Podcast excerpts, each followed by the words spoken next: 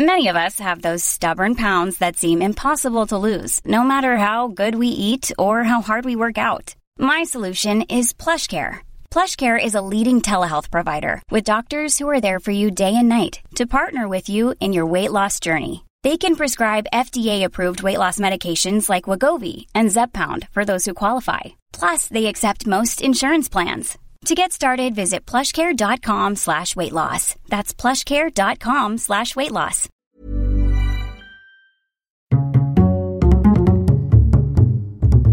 Culture G. Cultivez votre curiosité. Bonjour à tous, le 21 juillet sort en salle le premier film qui fait suite à la série Camelot d'Alexandre Astier. C'est l'occasion de s'intéresser à la légende qui se cache derrière cette série culte. Camelot est une série française diffusée entre 2005 et 2009 sur M6 et qui a rencontré un immense succès. Le nom fait référence à l'histoire dont elle s'inspire, celle du roi Arthur et des chevaliers de la table ronde dans le château de Camelot. Et oui, vous avez bien entendu, Camelot avec un C, un seul A et un seul T au bout. Pour l'anecdote, il semblerait que les deux A du nom Camelot aient été choisis en référence aux initiales du réalisateur et acteur principal, Alexandre Astier, et les deux T pour bien distinguer phonétiquement ce nouveau nom de celui de la légende. J'ai rajouté un T après parce que je me suis rendu compte que les gens disaient Camelot. Je voulais pas, donc euh, on s'est dit, euh, on met un H, un nom, parce que les gens vont dire Camelot. On a mis deux T, et là, généralement, j'ai plus de poids. Vous venez d'entendre Alexandre Astier dans un extrait d'une archive enregistrée par M6. Si vous vous demandez pourquoi ce réalisateur a tenu à ce que la distinction soit bien faite, on le comprend en visionnant la série. Camelot est une réadaptation moderne, libre de la légende du roi Arthur. Il a fait le pari ambitieux d'un espèce de remake de la quête du Graal par une équipe de bras cassés, des chevaliers pas toujours honorables, mais néanmoins drôles ou attachants. Une fois une exécution, je m'approche d'une fille, pour rigoler, je lui fais Vous êtes de la famille du pendu? C'était sa sœur. Bonjour l'approche. Malgré la difficulté du format, des épisodes très courts dans la même veine que Caméra Café à laquelle il succède, le scénario de Camelot est bien ficelé, il y a un vrai travail de recherche, les décors et les costumes sont soignés. Si la série présente des anachronismes, ils sont volontaires comme la façon de s'exprimer des personnages. C'est pas faux. Pourtant, à l'origine, les chevaliers de la table ronde sont loin d'être des pecnos, au contraire. La légende du roi Arthur a participé à l'émergence d'un idéal de chevalerie au Moyen Âge et a instauré les prémices de l'amour courtois, en opposition au mariage de convenance. Cette légende arthurienne est à la base issue d'une transmission orale, à travers notamment des poèmes et des chansons en langue galloise, puis elle apparaît pour la première fois dans des écrits au XIIe siècle, notamment dans ceux de Geoffroy de Monmouth et de Chrétien de Troyes.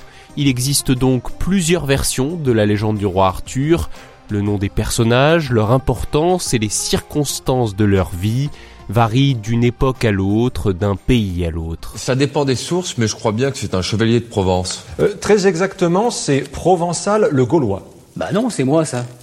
Comment ça, c'est vous? Au gré des versions, évidemment, on retrouve quand même des éléments de base, notamment la figure du roi Arthur, appelé aussi Arthur Pendragon ou encore Artus.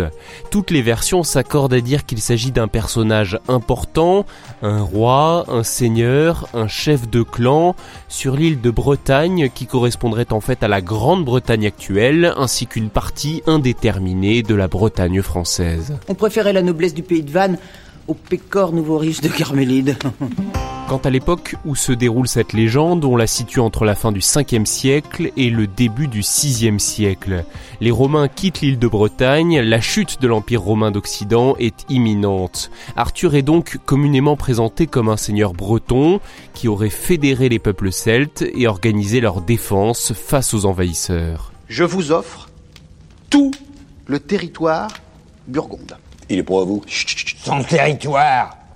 À lui Non, non, mais c'est bon, il est d'accord. Il est d'accord. Ah, voyez pour le reste, si on ne retient que la version la plus populaire, qui est un mélange de plusieurs auteurs, il s'agit du destin exceptionnel d'un jeune garçon, Arthur, appelé à devenir roi de manière surnaturelle et qui va réunir autour de lui des chevaliers pour accomplir une mission divine. Retrouver le Saint Graal, la coupe qui aurait récolté le sang du Christ lors de son agonie sur la croix. Si Joseph d'Arimathie a pas été trop con, vous pouvez être sûr que le Graal, c'est un bocal à anchois.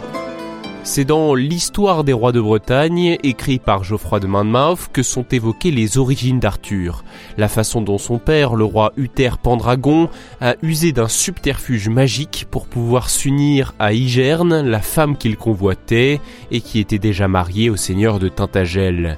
Dans ce récit, l'enfant est recueilli par un druide, un magicien, un enchanteur, Merlin, qui l'éduque à devenir le prochain roi malgré son illégitimité. Igerne m'a raconté le subterfuge de votre père, figurez-vous. La potion de Merlin, la métamorphose, tout à partir de ce best-seller médiéval, d'autres écrivains ont continué de raconter les aventures du roi Arthur et de ses chevaliers. Dans le récit de Robert de Boron, le trône du royaume de Bretagne est vacant et convoité par de nombreux nobles qui se battent fréquemment pour se l'approprier. Merlin convoque tous les barons du royaume pour qu'ils tentent de retirer une épée plantée dans un bloc de pierre. Sur la lame est écrit que celui qui parviendrait à l'en retirer deviendrait le roi de toute la Bretagne. Personne n'y parvient, sauf le jeune Arthur. Dans une autre version, cette épée exceptionnelle qui rend son porteur invincible est appelée Excalibur, et dans une autre encore, elle n'est pas retirée d'un rocher mais donnée par la fée Viviane, la dame du lac, directement à Arthur. C'est encore chez un autre auteur, Weiss, qu'Arthur réunit ses meilleurs chevaliers autour d'une table ronde, comme symbole de paix et d'égalité.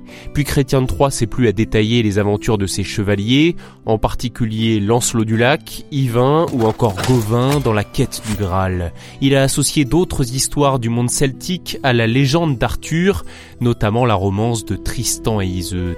Une autre histoire d'amour, celle de Lancelot et de la reine Guenièvre, épouse d'Arthur, cause la chute du royaume et met fin au mythe arthurien. Comme vous l'aurez compris, la légende du roi Arthur est issue d'une multitude de sources, et c'est justement cette diversité qui fait sa richesse. Cet univers a toujours permis des interprétations et des adaptations artistiques variées, parmi lesquelles justement la série Camelot, devenue culte parce qu'elle reprend ces différents éléments avec un ton complètement décalé. Merci d'avoir écouté cet épisode, le deuxième de notre série d'été consacrée au cinéma. S'il vous a plu, la première chose à faire, c'est de mettre un bon commentaire à ce podcast, avec 5 étoiles, un cœur ou un j'aime. On se donne maintenant rendez-vous dans deux semaines, fin juillet, on s'embarquera avec Jack et Rose à bord du Titanic. Here's a cool fact. A crocodile can't stick out its tongue. Another cool fact you can get short term health insurance for a month or just under a year in some states. United Healthcare short term insurance plans are designed for people who are between jobs, coming off their parents' plan, or turning a side hustle into a full time gig.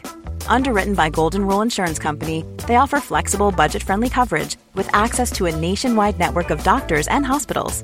Get more cool facts about United Healthcare short term plans at uh1.com.